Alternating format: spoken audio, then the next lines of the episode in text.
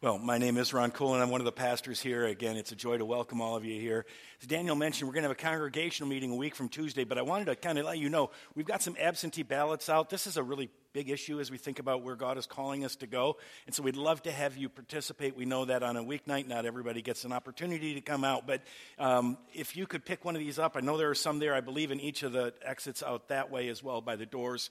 You'll find these. And if you can't make it on that Tuesday night, if you can participate in this, that would be great. There are also some commitments on the back that the council has made about what we'll do um, if we have to phase the project, and also about saying, you know, we're not going to go into long term debt on any of this. And so we'll talk more about that later. But uh, just wanted to encourage you to, if you know you can't be there, uh, again, we'd love to have 100% participation in, in uh, voting on this one. So if, you can, if you're not going to be there, if you can get an absentee ballot, uh, we would appreciate that very much. Last week, we, uh, we started a new sermon series here at Hillside, and we're calling it The Gospel of the Nobodies, with some thanks to Adam Hamilton for the title and also for some of the, some of the ideas of the sermon. But The Gospel of the Nobodies. Uh, what we're going to do during this series is we're going to take a look at the Gospel of Luke, all right? Uh, take a look specifically at the Gospel of the Luke. It'll take us through Good Friday, through Easter, and the, the two weeks after that. Because one of the main themes of the Gospel of Luke, and, and Eric actually touched on this on, on the Sunday after Christmas, but one of the main themes of the Gospel of Luke is that God has a heart for the nobodies of this world that, that God has a heart. Luke wants us to know that when Jesus came, Jesus came to be with the least and the last, the lowest and the lost. He came to be with the sinners and the sick and the struggling. Jesus came to be with those who are weak and washed out. And, and Luke is constantly pointing us to this. He's constantly teaching us, constantly showing us that, that God has this heart for the nobodies. That God has this heart for those who are on the edges. God has this heart for those who are considered unimportant by everybody else, the last, the least, the lost. God has a heart for the nobodies. And, and one of the ways Luke makes this clear, and, and it's kind of fascinating, you can do this as you read the Gospel of Luke, but Luke will often tell us stories where there are two main characters interacting with Jesus. And, and in, these care, in these stories, one will be a nobody, and one will be a somebody. And so often, what happens in these stories is that the nobody discovers that he or she is somebody, and the somebody discovers that he or she is nobody.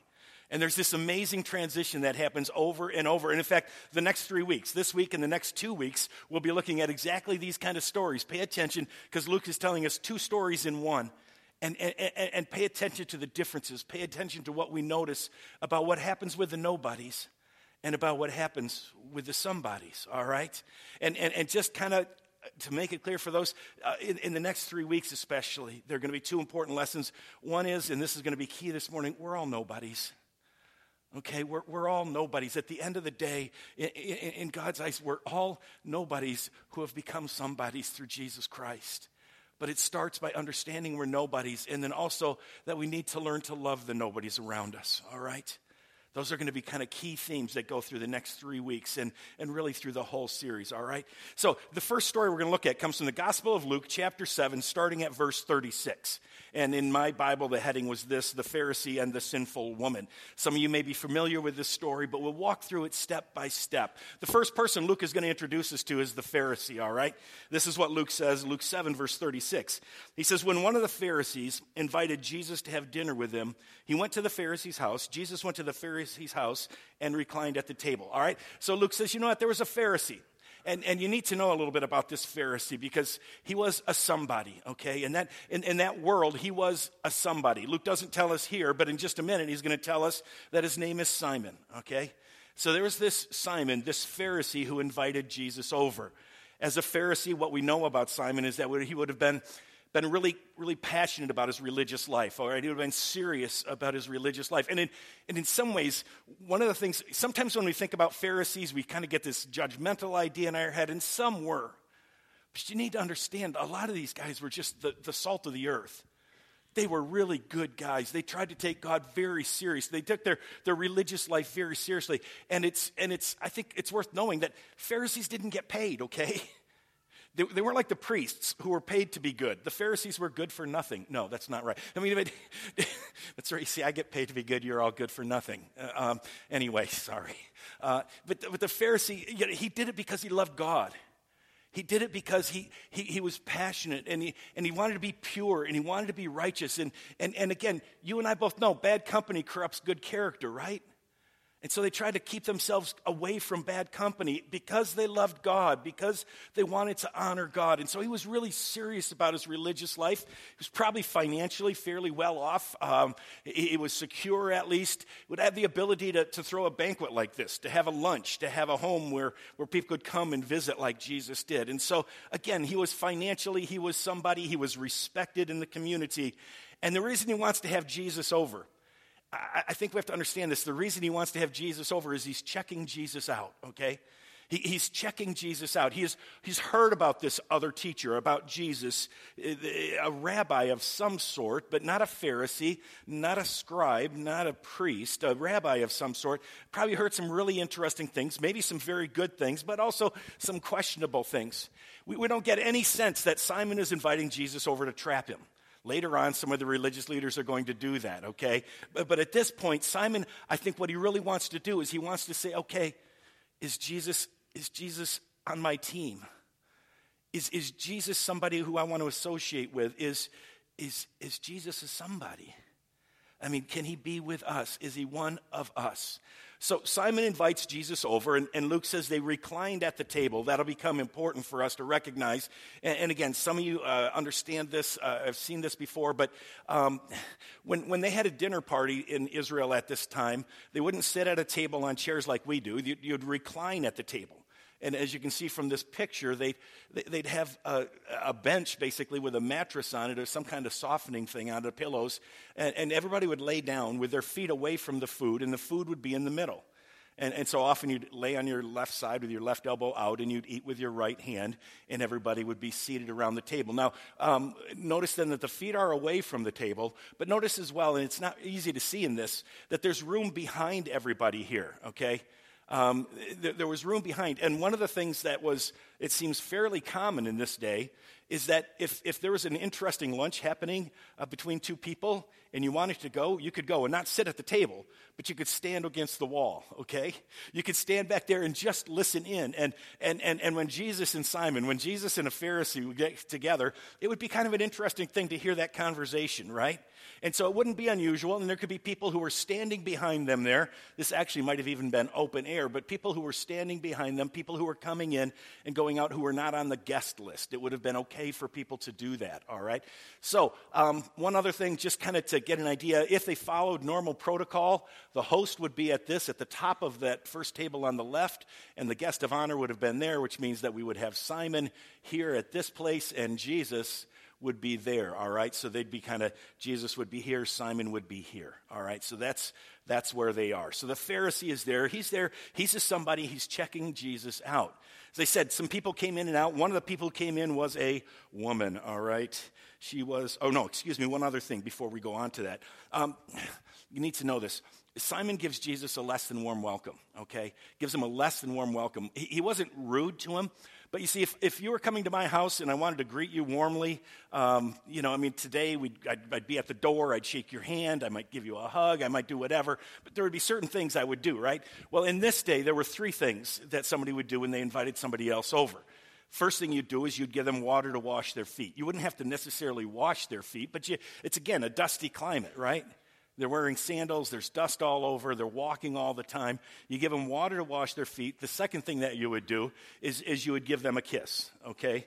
You, you would greet them with a kiss, sometimes on both cheeks, sometime on one cheek, but, but you would greet that person with a kiss. And then the third thing you would do is you would give oil for that person's face. Okay, again, it's sunny, it's dry, your face, your skin would get dried out. And so when somebody came in, you'd have just a little bit of oil there and they could rub it on their face and, and kind of soothe their face as well. So those would be the normal things. What, what we find out in just a minute from this story is that when Jesus came in, Simon did none of this. Okay? Simon didn't do any of this. I, I would imagine he welcomed him. But again, Simon is checking Jesus out. So he welcomed Jesus but it was a little bit of a, okay, I'm not telling you I accept you yet. I'm not telling you that I affirm you yet, that I recognize you. He didn't give him water to wash his feet, he didn't greet him with a kiss, and he didn't give him any oil for his face. So we have the Pharisee there. He is there. He is a somebody. And then this is where the woman comes into the scene, all right? The woman comes in. Luke 7, verse 37. A woman in that town who lived a sinful life. That's big. A woman in that town who lived a sinful life learned that Jesus was eating at the Pharisee's house, so she came there with an alabaster jar of perfume. So we have our somebody, right? We have Simon, we have the Pharisee, and now we have our nobody. She's a nobody for several reasons. Part of it, it's just the fact she's a woman. And in that culture, to be a woman was to be a nobody. Uh, there were probably no men or no women sitting at that table, okay? Reclining at that table, probably no uh, women whatsoever. It was just men, all right? And then Luke tells us the key thing that she had lived a sinful life. He doesn't specify which sin, but the likelihood, the strong, strong likelihood, is that she was a prostitute. If not, she was a serial adulterer, but she had wrecked marriages. She had caused a lot of damage in the town. She was somebody who had, who had sold herself, eh, eh, eh, had been involved in, in that business and, and, and, in, and in adultery and all of those sorts of things. And, and, and Luke wants us to know that everybody knew it. She lived a sinful life in that town. And, and, and that's the way of saying to us everybody knew who she was. Everybody knew what she was. Everybody knew how her life was falling apart. Everybody knew it. And, and so, what Luke wants us to know is, is, is her life is a train wreck. And, and we want to just stop and see this woman, okay? Her life is a train wreck. She has made love to a lot of men, but never been loved by a man. She, she has been held by a lot of men, but never been held by a man. She, she, whether she got into it on her own or whether something bad happened to her or whatever it was, but she is at a place where she knows who she is. She knows how everybody else sees her. She knows that she is, as George called her once, the shady lady. She, she's just that person that you don't want to have your 18 year old son bring home to meet the family, okay? She, she's, and, and, she hates herself at one level. I, I, deep down, she doesn't, this is, she didn't grow up dreaming she'd be a prostitute, okay? No little girls at six year olds are saying, When I grow up, I want to be a prostitute. This was never her dream. This was never her goal, but she is what she is, and she has no way out of it, and she knows that she is just lost and that there's nothing she can do with it. Her, her life is a train wreck. And she has, she says, it says perfume. It, it's scented oil that she brought in in an alabaster jar. I, we don't know. It could have been something like this. This is actually alabaster I bought in Israel a couple of years ago. If you want to see it afterwards, it's very heavy. It's not as thin inside as that what she probably would have had, but it could have been something a lot like this. The other option of what she might have had with her was um, a, a, perfume jar like this, and I've got a, a, picture of it that you can see it a little better here. But I picked this up in Israel as well. And, and what women would do was they would wear this as a necklace again, in that culture, you, you sweat a lot and you didn't bathe often. And smell was strong, okay? And, and so, again, let's recognize, think about this. For a prostitute, that little, that, that vessel, that perfume, was what made her attractive. I mean, that was part of what made her, gave her her living. That was part of what gave her her job. And it might have been that she just wore it around her neck like this, that it was just this small little thing. And, and, and, and that was a way of, of kind of having it ready at any time for her to, to perfume herself so that she could so, so that she could do her job. And, and so Luke says she has perfume, she has scented oil. She walks in, and, and again, I imagine if you think of that picture, Jesus is in the back, a little bit to the left when she walks into the room. She's got her head down because she knows who she is. She's never been in Simon's house before. I can promise you that. She keeps her head down and she just walks. I don't know if everybody would have stopped conversation, okay? It's interesting to me. Again, we're so judgmental of the Pharisees and their judgmentalism. He didn't kick her out. Simon must have known who she was, but she just comes and she's quiet and, and her head is down and she walks around the table and she stands behind Jesus and then she starts to weep. The tears come down her face and they fall on the feet of Jesus. And she begins to wash his feet with her tears. And, and, she's just, I don't know if she's loud or not. I, I don't picture her wailing. In my mind, I just picture her with the tears just streaming down her face. And then she does something that you and I don't understand that, that, that, that was just really, really intimate and in a lot of ways scandalous. She lets down her hair right? You think about it, and even today in the Middle East, you don't see a woman's hair, right? They give it covered. In that culture, okay, you could occasionally have your hair uncovered if you were inside, but to let down your hair, you only did that when one thing was going to happen. when it was that intimate, when it was that close. Your spouse, your husband was the only one who saw you with your hair down. But here she is in public and she lets her hair down and she starts to just wipe the feet of Jesus with them. With, with her hair. Luke says it this way As she stood behind him at his feet weeping, she began to wet his feet with her tears. Then she wiped them with her hair, and then she kissed his feet and poured perfume on them. She took out her little jar or her bigger jar and she poured perfume on his feet. And, and what she's saying is, I love you. I love you. She's with everything she's got. Now, it's interesting. This is going to become important. Remember, I said, Simon, there were three things Simon didn't do? Look at what she does. Look at what she does. She, first of all, she, she wet his feet and wiped them. She washes his feet. Simon gave him no water, but she gives her tears. And, and Simon gave him no kiss, but she kisses his feet. And Simon gave him no oil, but she poured scented oil, poured perfume on them. So we have this amazing scene. And, and, and at this point, it's, it's got to be that the other conversation is stopped, and everybody's looking at this woman as she's done this thing, and, and, and, and nobody's saying a word. I imagine Jesus looking at her, but I imagine as Jesus looked at her, he had different things in his eyes than everybody else because what Jesus had in his eyes was an amazing love. It's not the first time he's seen her. Later on, that'll be clear, but, but it's not the first time he's seen her. You see, somewhere along the line, this woman whose life was a train wreck, maybe it was earlier that morning, maybe it was the day before, maybe it was last week, maybe it was last month, but somewhere along the line, she'd been someplace, maybe waiting for a trick, maybe waiting for something to happen, maybe just standing in a doorway. But she had seen Jesus. And she went and she looked in his eyes. And, and, and for me, I, I just imagine that. And I am so looking forward to seeing literally into the eyes of Jesus. But she looked into his eyes, and can you imagine it for the first time? She saw somebody who knew everything about her, but who absolutely loved her.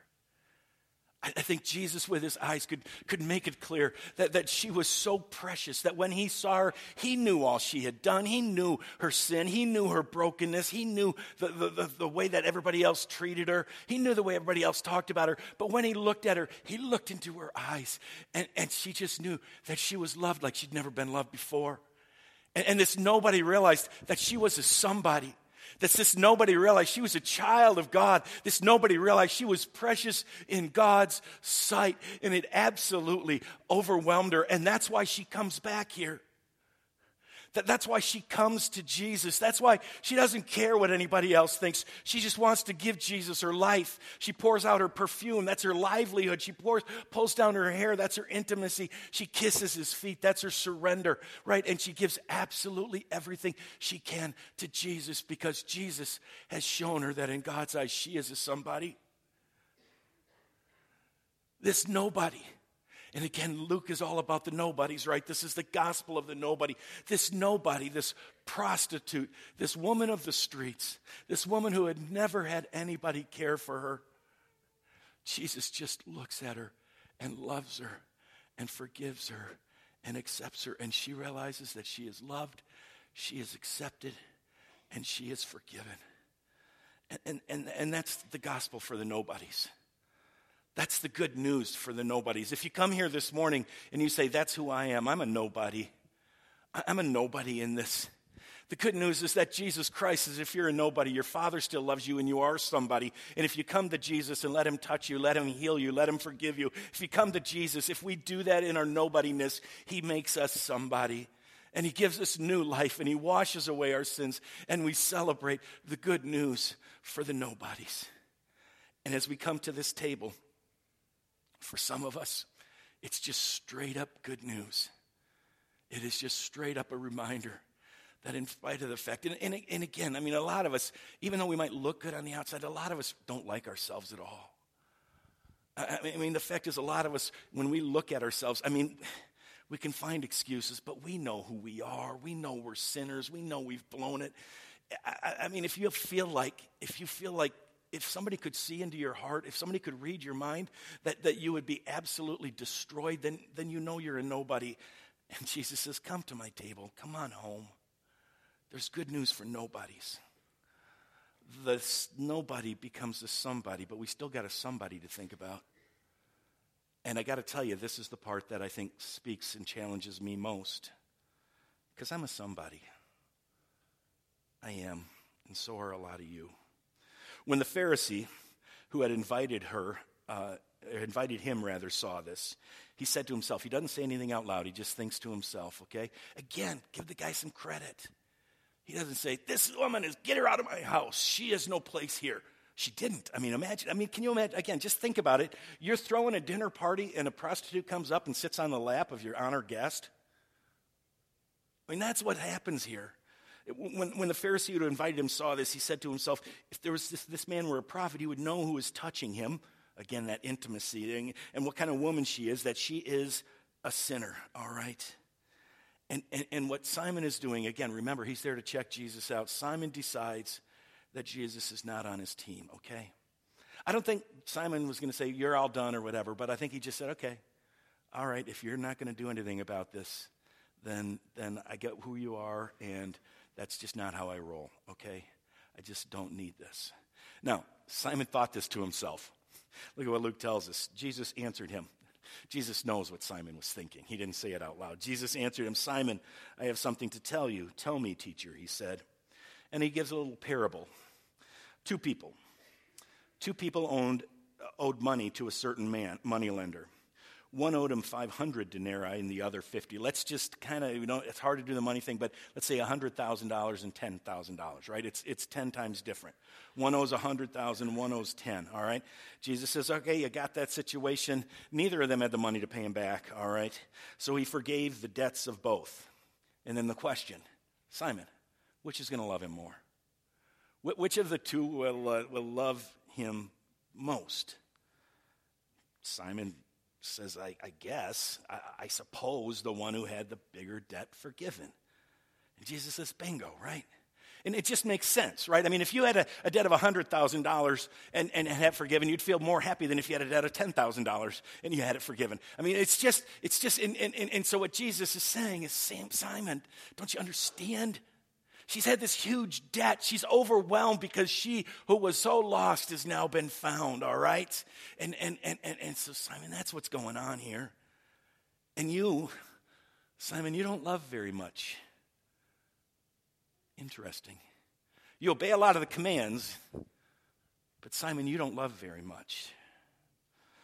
Jesus says, uh, then Jesus turned toward the woman and said to Simon, and, and you could preach a whole sermon on this. Do you see this woman?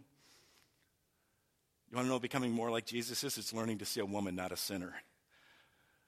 Jesus, Simon had never seen a woman there behind Jesus. He saw a sinner, he saw a skank, he saw a hooker, he saw that. But Jesus says, Do you see this woman? Becoming like Jesus is learning to see a woman, not a sinner, a man, not a sinner. Do you see this woman? I came into your house, and you did not give me water for my feet but she wet my feet with her tears and wiped them with her hair.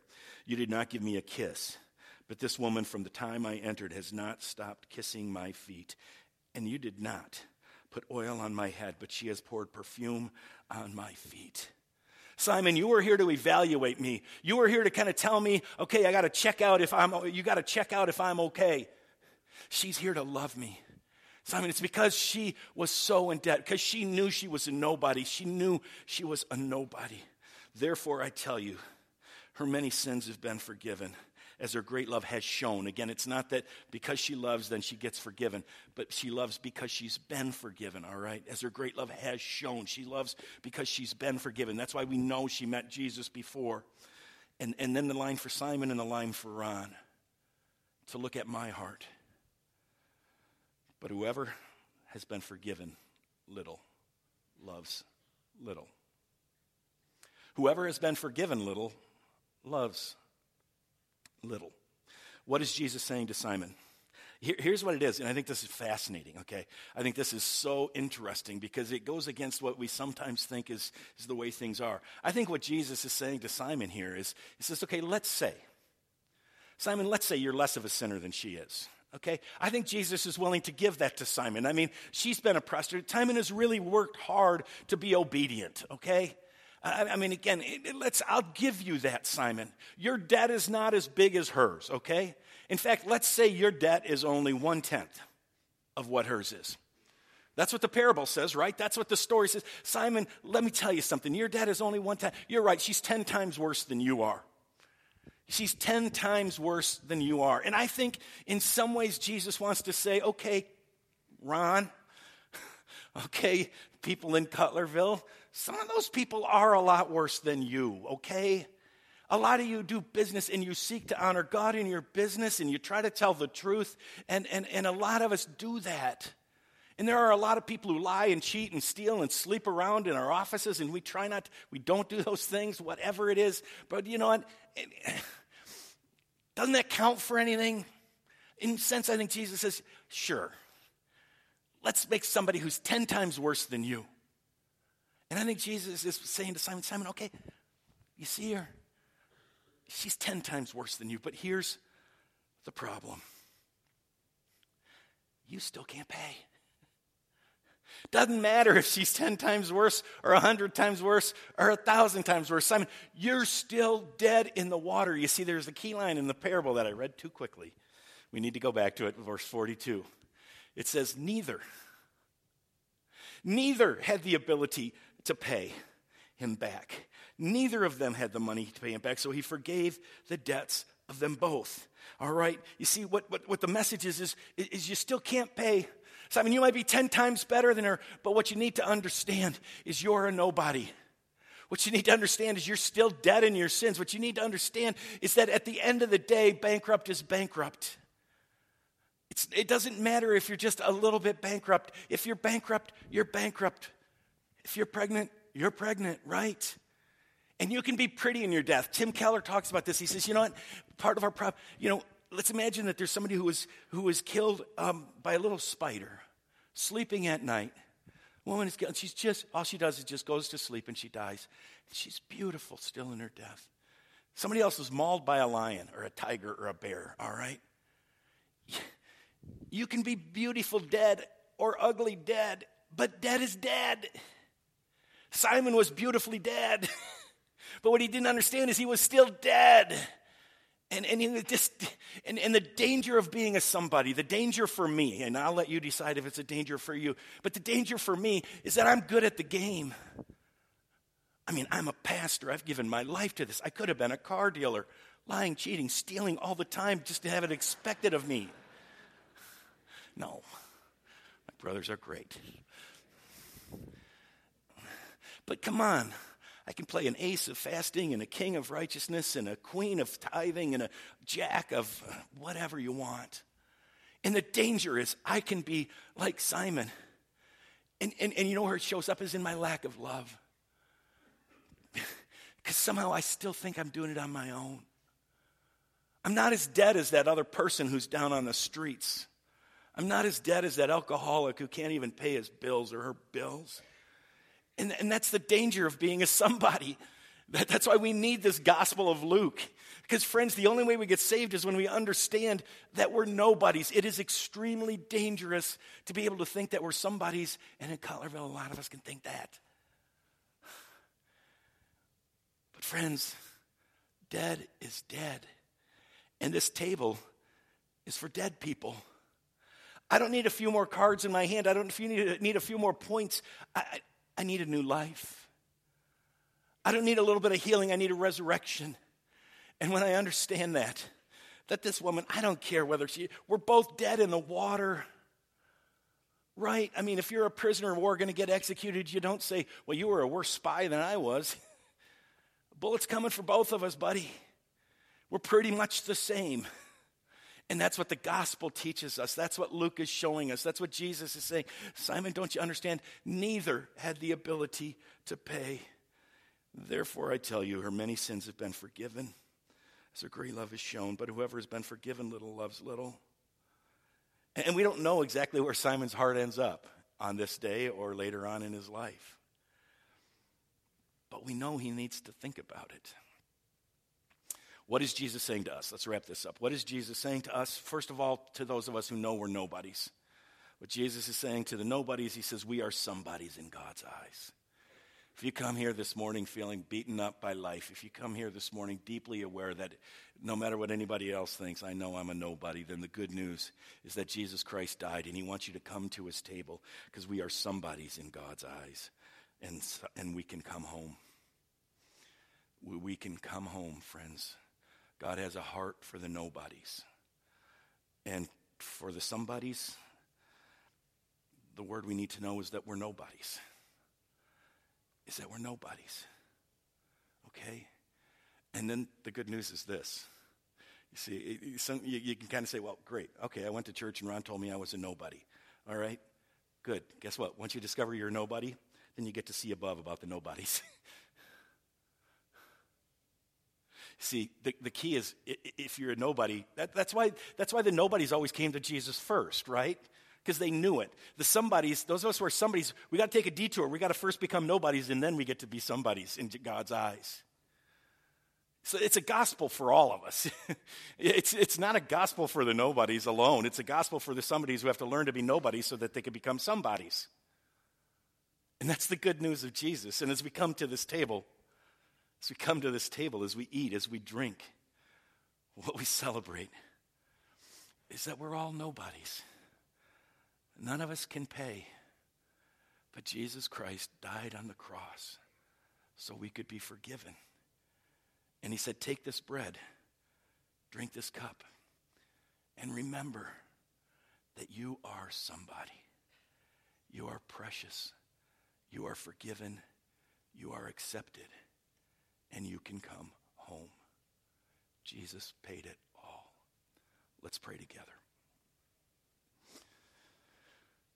Father, uh, some of us know we're nobodies.